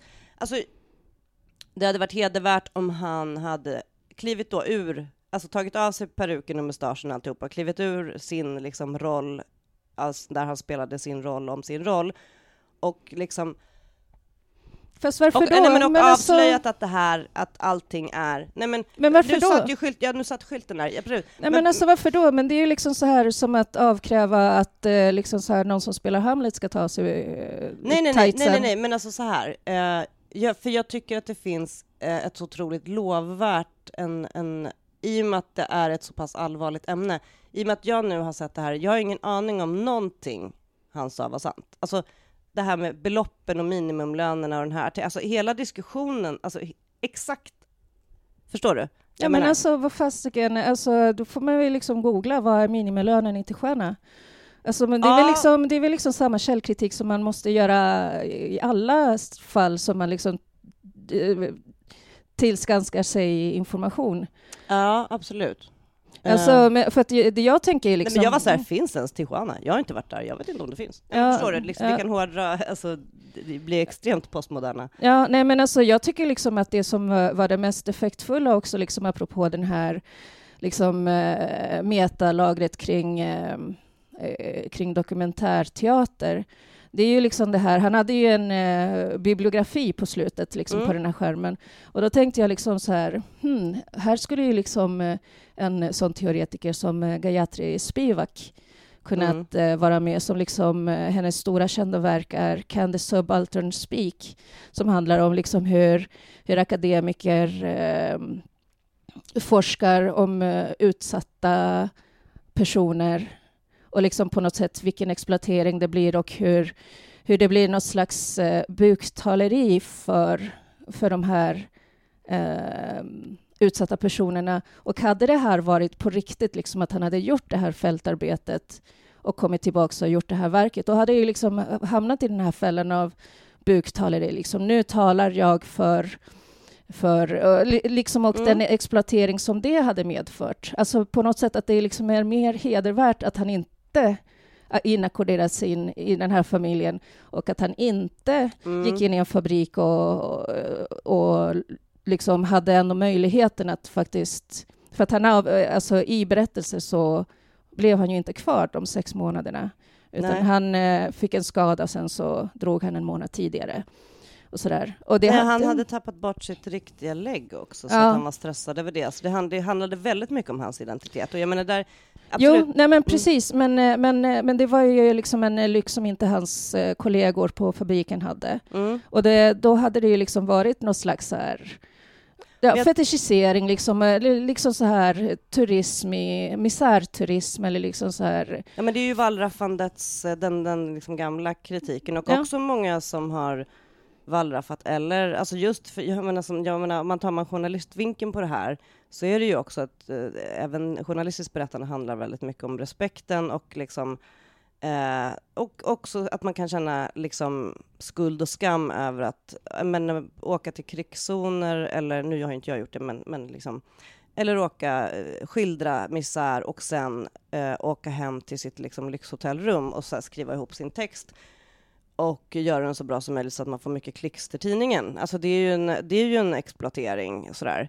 Eh, men jag bara kände ändå att det var så här viktigt. Alltså, Ja, Jag tycker att så här, berättelsen om de här låglönearbetarna eh, är viktigare än berättelsen om honom som, som skådespelare som... Ja, jag vet inte. Nej, men jag, jag tyckte, mm, som sagt, jag hade... jag hade låtit, om jag skulle recensera, jag hade låtit honom komma undan med mycket i själva liksom formen och tilltalet och sådana där saker. Om det ändå hade varit på riktigt, för då hade det varit så, ah, ja men det här är inte en journalist, så han kanske missade att ställa de här typ, typiska frågorna. Men å andra sidan så, ehm, ja, så, Ja. så var det ju, han var ju inte, han var ju inte där ens liksom. Ja, nej, men om jag hade recenserat det så hade jag ju liksom ändå få, eh, fått fram liksom den här kritiken dels eh, kring eh, maktaspekten, kring att liksom gå in i, Mm. i, i en position där man talar för Jo, eh, ett, ett så här utsatt, eh, utsatt folk. Och Den att jag är- liksom, och, och liksom att eh, på något sätt, jag såg en intention som inte liksom var den som du såg. Och jag tycker att den eh, intentionen uppfylldes och eh, jag, jag blev berörd. Nej, men jag Blev du tyckte... Ja, det Ah, blev jag faktiskt. Eh, jag, blev liksom, jag blev berörd av att eh, när han berättade till exempel eh, om El, El tono humilde, eller the humble tone, som medelklasser använder Mm. när de eh, tilltalar arbetarklassen eller liksom Ja. underklassen på marknaden. Det där känner jag igen liksom. Ja. Nej, men det, hade, det, hade, alltså det finns ju saker som man hade velat ha mer av, Mm. liksom. Absolut. Men, men jag tänkte just att det där äh, med äh, ja, men exploateringsturismen, jag, jag tänker bara att det är så gjort. Alltså så här, det finns också Ja, så här, men eh, så, Ja. det är väl liksom wallraffande också, herregud. ja, ja, ja, ja, absolut. Alltså allting är ju gjort, men jag tyckte liksom att med, utifrån de intentionerna som jag uppfattade och eh, verkställandet så tycker jag, jag har väldigt få invändningar. Ja, jag visst liksom så här rent estetiskt och liksom med den här videoskärmen och varför, vad var poängen med med att visa dagboksanteckningarna och vad var poängen med att liksom göra den här lilla installationen med, med tegelstenarna och flaskorna. Det var ju liksom egentligen bara fluff som han satte dit för att liksom att han skulle ha någonting att göra på scenen medan han pratade. Mm, precis. och det är liksom så här, ja ja, men det är ju, kan man ju liksom säga, ja snark. Sådär, men jag tycker liksom ändå att det övergripande, dels tematiken och liksom dels metatematiken och eh, resultatet funkade. Så Mm. jag ger en eh, fyra och en halv stjärtklapp i alla fall. Ja, ja, ja. ja, jag är ju så otroligt trött på meta. Jag är ju lite, lite, lite trött på verkligheten också. Ja, Eh, men det är man ju. Nej men så att på det sättet, ja nej men kanske ett plus för att det, för att det, för att det inte var, för att inte var dokumentärt in the end, eh, för Mm. att eh, det är så gjort. Men å andra sidan så kan jag ju eh, tycka att eh, den här typen av dokumentärföreställningar som han då liksom, vad ska man säga, att han driver med det eller kritiserar det, eh, de är ändå ganska, alltså när det blir bra, ja men Milo Rau till exempel. Ja, ja. Vi såg ju The det- History of a Machine Gun. Ja, nej, men när det blir bra så blir det ju jättebra. Ja. Men, eh, men det, man kan ju liksom också säga så här att ur, ur, eh, liksom, utifrån den här diskussionen om dramatik och postdramatik att det är liksom Mm. otroligt slappt. Alltså, jag kan ju också säga det som, eh, som sitter i Dramatikerrådet på Författarfonden liksom, och läser så här Mm. tjocka högar med anteckningar eller med ansökningar för eh, att folk vill göra pjäser där de går ut och intervjuar och sen så ska det liksom minna ut, alltså Mm. istället för att liksom bara hitta på ett dramatiskt verk. Ja, ja, absolut. Eh, så att visst. Nej, men research tycker jag ju alltid att man ska göra, men det finns ju, det har ju, alltså... Men alltså, ja, research är ju liksom en sak, men att Mm. låta på något sätt så här, intervjumaterialet bli pjäsen är ju Mm. liksom... Mattias Andersson, är det honom du tänker på? Nämner inga namn. Nej. Eh, nej, men alltså, jag. alltså, det är ju, alltså det är ju liksom ändå så här, eh, konstnärligt slappt. Ja, men jo, absolut. Och, och att det framförallt så tror jag väl kanske att det är en... eh, Det finns ju alltså i, i, i, i- performancekonsten, eller på konstfältet, så har det ju här pågått väldigt, väldigt länge. Mm. Ehm, det liksom dokumentärberättandet i den här också performance lecture-formen Mm. liksom. Ehm, men jag känner mig ändå snuvad på, jag, jag, jag kan känna så här, jag tycker att arbetarna i eh, låglönefabrikernas berättelse är viktigare än hans eh, berättelse om att vara skådespelare. Förstår du? Liksom. Ja, men, Alltså- eh, och, jag, och jag tycker att det är lovvärt att han inte gjorde anspråk på att tala för dem. Mm, absolut. att, ja, ja, men eh, ja, vi får väl tycka olika då. Ja, ja precis. Det, men jag menar så här, det, är också så väldigt... Ja, jag ska inte försöka sista ordet. Ja, nej men... eh, Mm, det var det. Mm. Uh, ikväll ska jag se Dr. Ausländer Mm. som handlar om eh, fenomenet som jag nu har blivit bekant med på förhand eftersom jag läst förhandsinformationen eh, med eh, serbiska utbildade läkare som åker till just Tyskland för att eh, få bättre jobb och bättre lön. Eh, det finns en, en eh, migration, en sån här, vad heter det, yrkesmigration. Ja. Ska jag också kanske kalla det för en välfärdsmigration. Eh, ja. Eh, apropå lönenivåer. Och det här är ju Mm. också, det är lite intressant, vi, nu är vi ju här i, i Belgrad. Eh, Jag har fått mm, prata väldigt mycket med serber som eh, just också har berättat om att det är en pågående här, brain drain i landet. Mm. Eh, alltså alla, alla duktiga volontärer som eh, hjälper den här eh, publiken. Vi är ju, vi är ju, det är ju 500 internationella gäster på den här festivalen. Eh, och den är väldigt väl organiserad och de har väldigt många volontärer som också är så här, som studerar eh, teater eller drama eller film på, Mm. på ett eller annat sätt. Eh, och är super liksom, organiserade och superduktiga och som vi då får chans att prata med när vi Mm. går mellan föreställningarna när de ibland leder oss rätt. Mm. Ehm, som just pratar om det här med lönenivåerna och eh, fattigdomen och, och lite olika anekdoter om hur de nyrika serberna beter sig och sådär. Ehm, så det är ett otroligt uh, angeläget ämne. Mhm. Men det kommer jag återkomma om när jag har sett dem. Mm. Så får vi liksom um, få höras igen, för du ska ju passa ett flyg. Ja, jag ska åka hem till mina katter. Ja. Och jag ska kämpa på lite här vid svarven ett Ja. tag till. Men eh, ja, då hörs vi snart igen. Ja. Hej! Hej.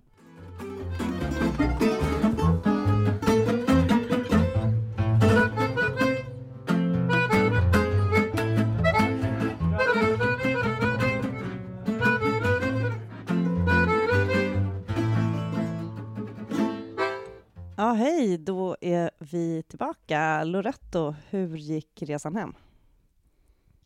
Eh, jo, det gick bra. Eh, det var ju lite mm, eh, diverse dramatik med åsknedslag som hade slagit ner på flygplatsen i Belgrad. Så att, eh, ja, det var lite förseningar och lite så här knökigt att ta sig till flygplatsen, men eh, det gick ju till sist. Så att, ja, det var lite så här, ja, min taxibil fick köra genom en typ sjö av regnvatten och så där. Så det var lite som att åka gondol. Eh, låter ju sådär med eh, blixtnedslag. Alltså hela flygplatsen eh, Nikola Tesla såg ju den ut som ett bombnedslag. De håller på att renovera om där. Ja. Eh, så att, eh, ja. Eh, massa äventyr för dig. Mm. Ja, eh, ja jag har varit på lite äventyr också. Eh, jag har varit på anatomisk teater. Ja, Hur var det? Eh, eh, Dr. Auslander. Scenen var ju Anatomiska teatern då på med medicinska fakulteten eh, på universitetet i Belgrad. Ehm, och det är ju alltid, jag tycker alltid att det är lite spännande. Jag har sett några, några, någon, ett par föreställningar förut i sådana miljöer, en gång i Uppsala Mm. faktiskt. ja just det. Ehm, så det är lite speciellt. Uh, också så här på något sätt kors ehm, roligt med ehm, att man kallar det för anatomisk teater där man ja, obducerar, dissekerar eh, inför Ja, publik så att studenterna får titta. Eh, och här var det då handlade det ju om, ehm, ja, men, som jag trodde, eller som jag, som jag berättade, att ehm, det handlade om serbiska läkare som, ehm, ja, som eh, av liksom, ekonomiska skäl flyttar till Tyskland eh, för att det är bättre betalt. Ja, men, eh, föreställningen heter då Dr. Ausländer och inom parentes Made for Germany. Um, och det är ju liksom ett, ehm, ja, det är en ordlek. Ehm, um, för man förstår att eh, i Serbien så eh, finns det en gammal, alltså de säger någonting om att ända sedan man var barn fick man veta att eh, om någonting var made in Germany så var det kvalitet. Eh, Mm. Och så det är mm, lite så att de, de här läkarna eh, som man får träffa i föreställningen, som, det är ju en teaterföreställning, Eh, de vill flytta dit för att det är bättre betalt, men också kanske också få lite högre, ja, standard generellt. Liksom. Mm. Ehm, och ehm, ja, utvecklas i sina yrken, att det finns bättre möjligheter. Och då finns då tydligen ett behov av, av vårdpersonal. Ehm, Mm. och eh, konceptet och regi står eh, Bojan eh, Dorjev för. Så det är en serbisk produktion och den är producerad av Bitef. Aha. på det här temat. Ehm, och eh, nej men jag tyckte att det, det, jag tycker att det var jätteintressant och det var ganska roligt, för de bör, i början så pratade de tyska allihopa, Mm. eh, de serbiska aktörerna. Och eh, började med att skämta om att eh, om förhållandet till tysk teater också, så att de i en lång, eh, Ah. en lång inledning så bara namedroppar de alla liksom någonsin som har varit där, liksom, eh, ja men, alltså Kastorf, Ostermeier, allihopa som, eh, ja, Mm. som man på något sätt eh, i Serbien och andra länder Mm. ser lite grann upp till som teaterförebild. Och nu då alltså, det blir ju en ganska rolig dubbelgrej då, att då även, även läkarna liksom ser att det finns Ja. lite högre eh, prestige i att vara läkare i Tyskland. Ja. Eh, och eh, ja, nej, men det var intressant och eh, det utmynnar också i, jag kan ju liksom nu har vi redan pratat så här länge i vår podd, men, men jag tyckte att det var en intressant föreställning också som utmynnar i en, det blir en sorts ritual på slutet. Mhm. Eh, och det utmynnar också i ett perspektivbyte. Eh, för att eh, de pratar ju dels mycket om, det här är ju välutbildade människor eh, som flyttar för att också få bättre ekonomi, eh, högre standard.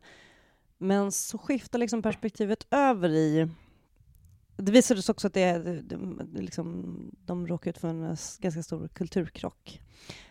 Alltså de pratar om fördomar, eh, massor av fördomar, för och emot, eh, liksom, och deras fördomar om tyskar och tyskars fördomar om dem. Och eh, så den där, den där liksom, eh, migrationsperspektivet. Eh, så det skiftar över till andra typer av migrationsberättelser om människor som har försökt få bättre liv och eh, hela förståelsen för egentligen alla typer av migranter som blir ja, främlingar i ett nytt land. Eh, Så att de, de, liksom, de börjar i det här liksom ganska egentligen smalt, eller liksom det här läkaryrket. Eh, och sen vidgar de ut det och sen så möts alltihopa i en gemensam förståelse. De säger sådana saker som att vi, vi förstår det här.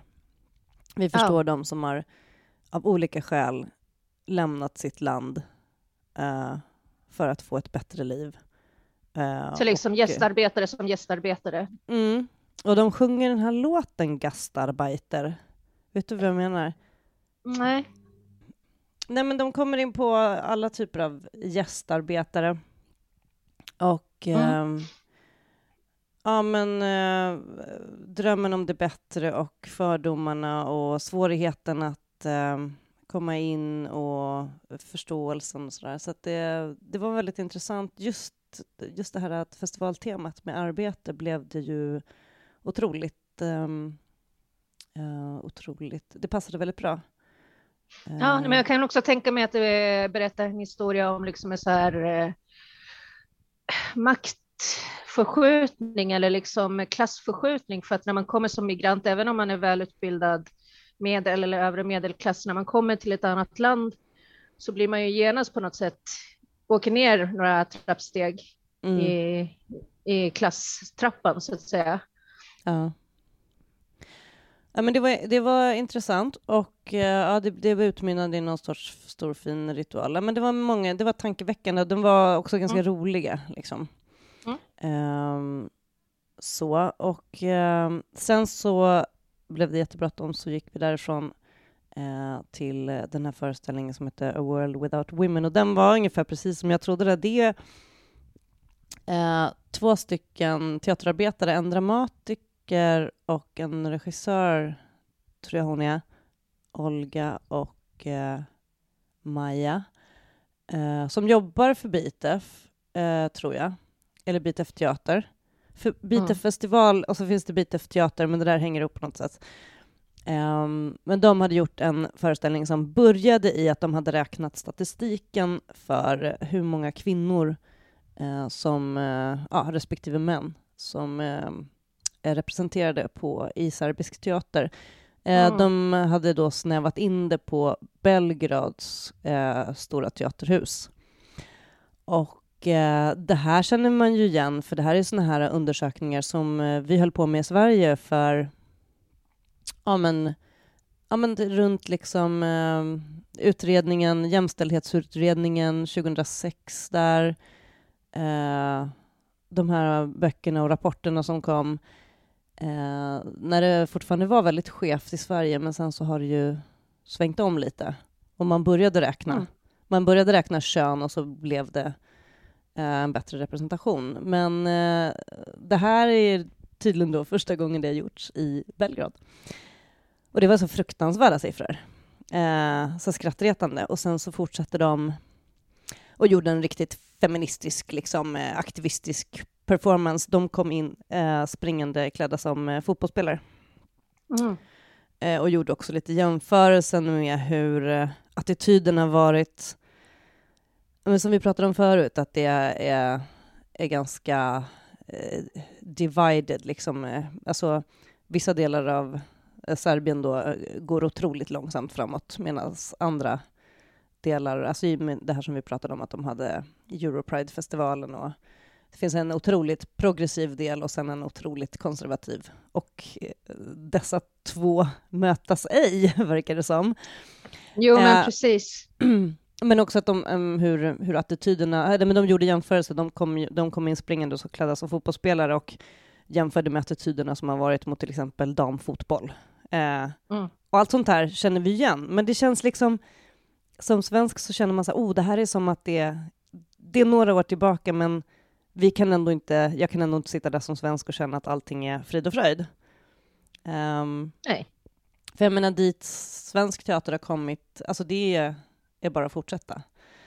Uh, och sen så är det ju lite intressant, för Sverige hade vi ju ett tag då jag, senaste gången jag räknade statistiken när den där uh, Myndigheten för kulturanalys kom ut med en stor uh, statistisk undersökning, då visade det sig ju att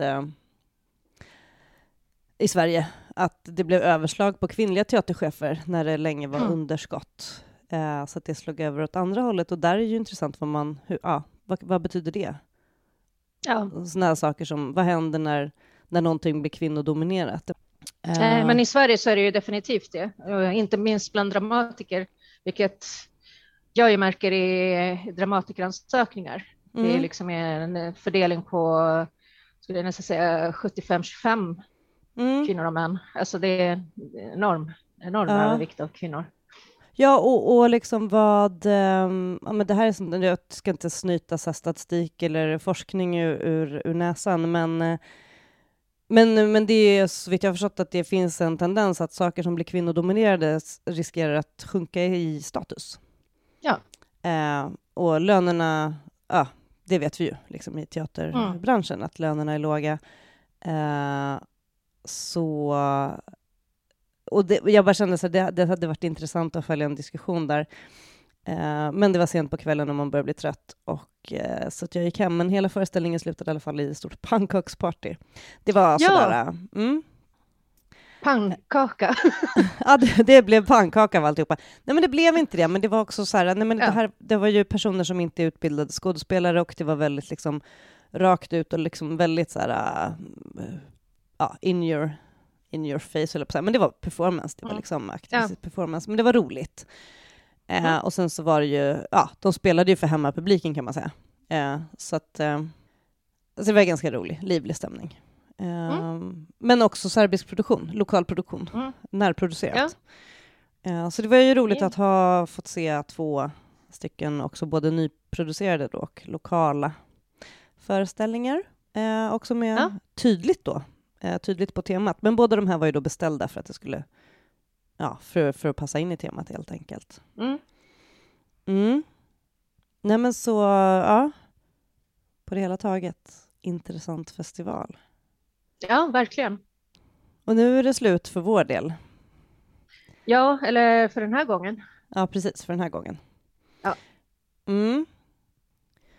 Vad Ja. kommer härnäst? Vad väntar härnäst? Jag vet inte.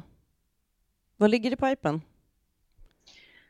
Ja, jag ska, Vad ska till, eh, Göte jag ska till eh, Göteborg i helgen igen. Mm. Jag är ju... Gud vad du åker till Göteborg. Ja, det är tydligen min eh, andra hemstad numera. Ja, vad Ska händer där då? se, jag ska se eh, Cabaret på Göteborgsoperan. Aha. Ett brittiskt team med regissör James Grieve som sätter upp Cabaret. Jag har ingen aning om vad det kommer bli. Det kommer väl bli Cabaret. Mm. Ja, Den ligger i tiden. Nej, ja men det gör det väl. Ja, men det gör det väl i alla, alla veckor, den förpremiär. Så mm. Ja, nej men precis. Det brukar vara en eh, föreställning som man drar fram när man vill eh, sälja biljetter och eh, säga någonting viktigt om tiden vi lever i. Mm. Viktig i vår tid. Du kan skriva det i förhand. Nej, Mm. men vad är det för artister då? Vet du någonting om det? Nej, det gör jag inte. Jag har ju precis kommit hem. Ja. Herregud. jag har inte ens borstat av mig resdammet än. Nej, precis. Ah, nej, men gud, ja, nej, men man... ehm, alltså det, det är någonting också med... Jag har ju verkligen eh, så det här festivalhjärnan. Allting är liksom väldigt brusigt. Bara, ah, vad är det vi har gjort? Vad är det vi har sett för någonting? Ja. Ehm, men eh, ja, nej, men det varit eh, i alla fall väldigt intressant. Och eh, det är någonting också med det här eh, diskussionen om arbetsförhållanden så känner man så här, ja men och sen så är det vi kritiker då. När kommer föreställningen om oss?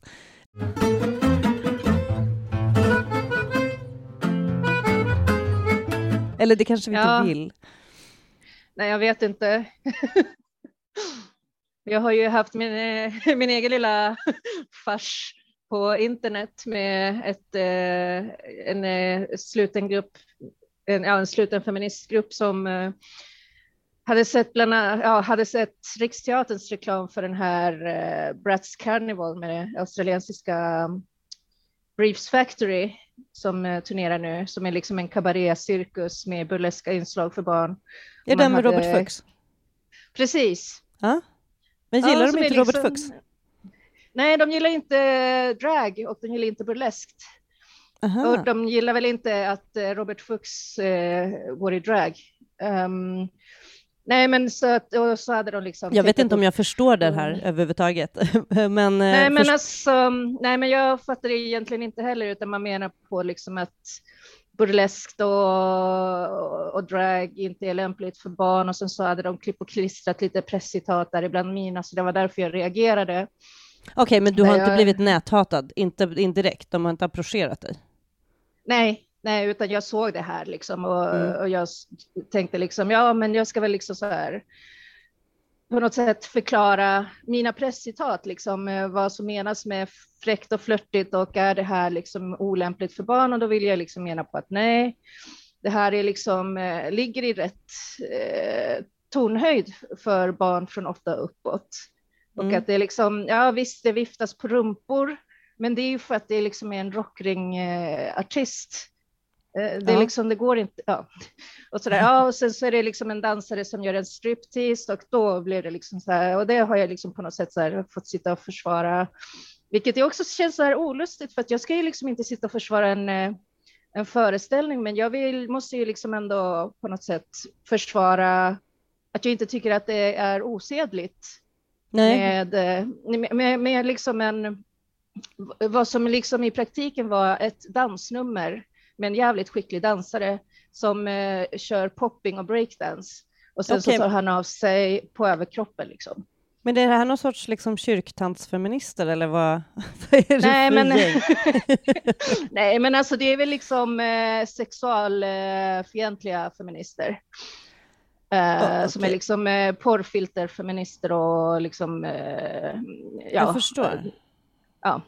Ja, men alltså jag tänker så här, vilken åttaåring har inte strippat sin Barbie? Alltså Barbie och Ken är väl liksom, det är väl heteromotsvarigheten, höll jag på att säga, till burlesk. Till exakt det. Ja, ja, men jag menar det. Och liksom eh, all eh, den ständiga överflöd av eh, barnkultur som liksom bara groomar in barn eh, till eh, det heterosexuella livet. Liksom, barnen kommer inte ta skada av att se en man med skägg i lite så här burlesk klänning trolla fram blommor. Alltså det är liksom men eh, nej, utan de menar på att det är sexualiserat och att det är ett uttryck för oh.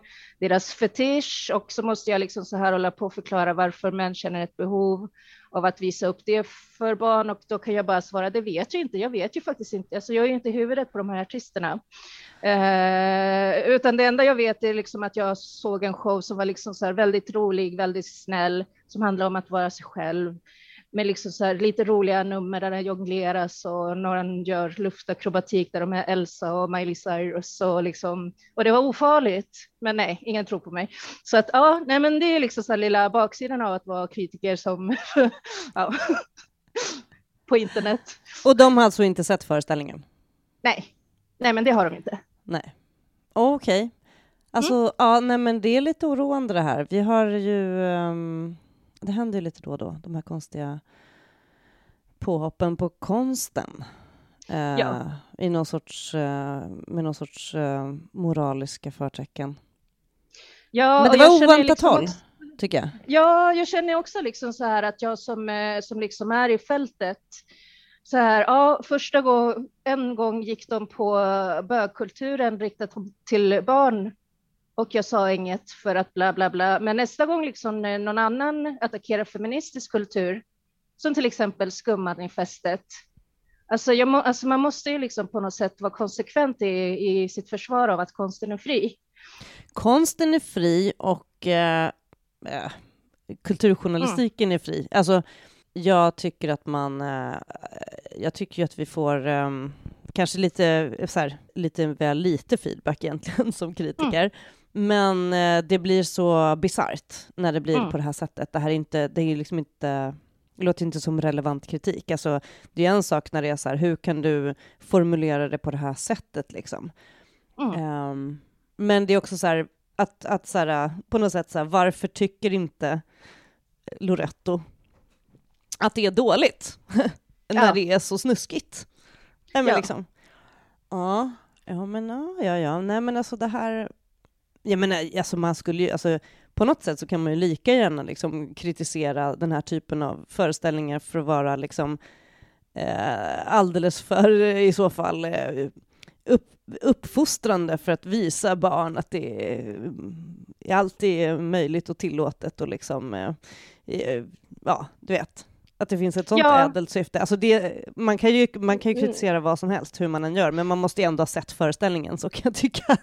Jo, men precis, det går ju liksom inte att göra en diskussion där man kritiserar innehållet, där man baserar sin förståelse av innehållet på vad man utifrån det som liksom presscitat och affischer visar formen är.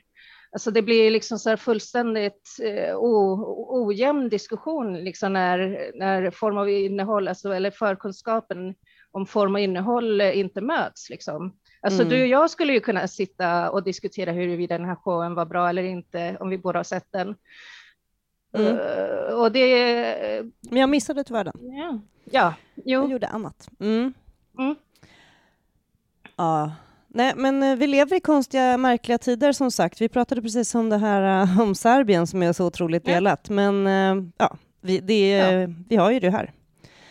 Uh, och när man tror, när man, liksom, när man kollar sig över axeln för, att, för de högerextrema, då, då står det liksom någon på andra sidan och hugger en i ryggen som man inte trodde. Ja. ja. Det är märkligt.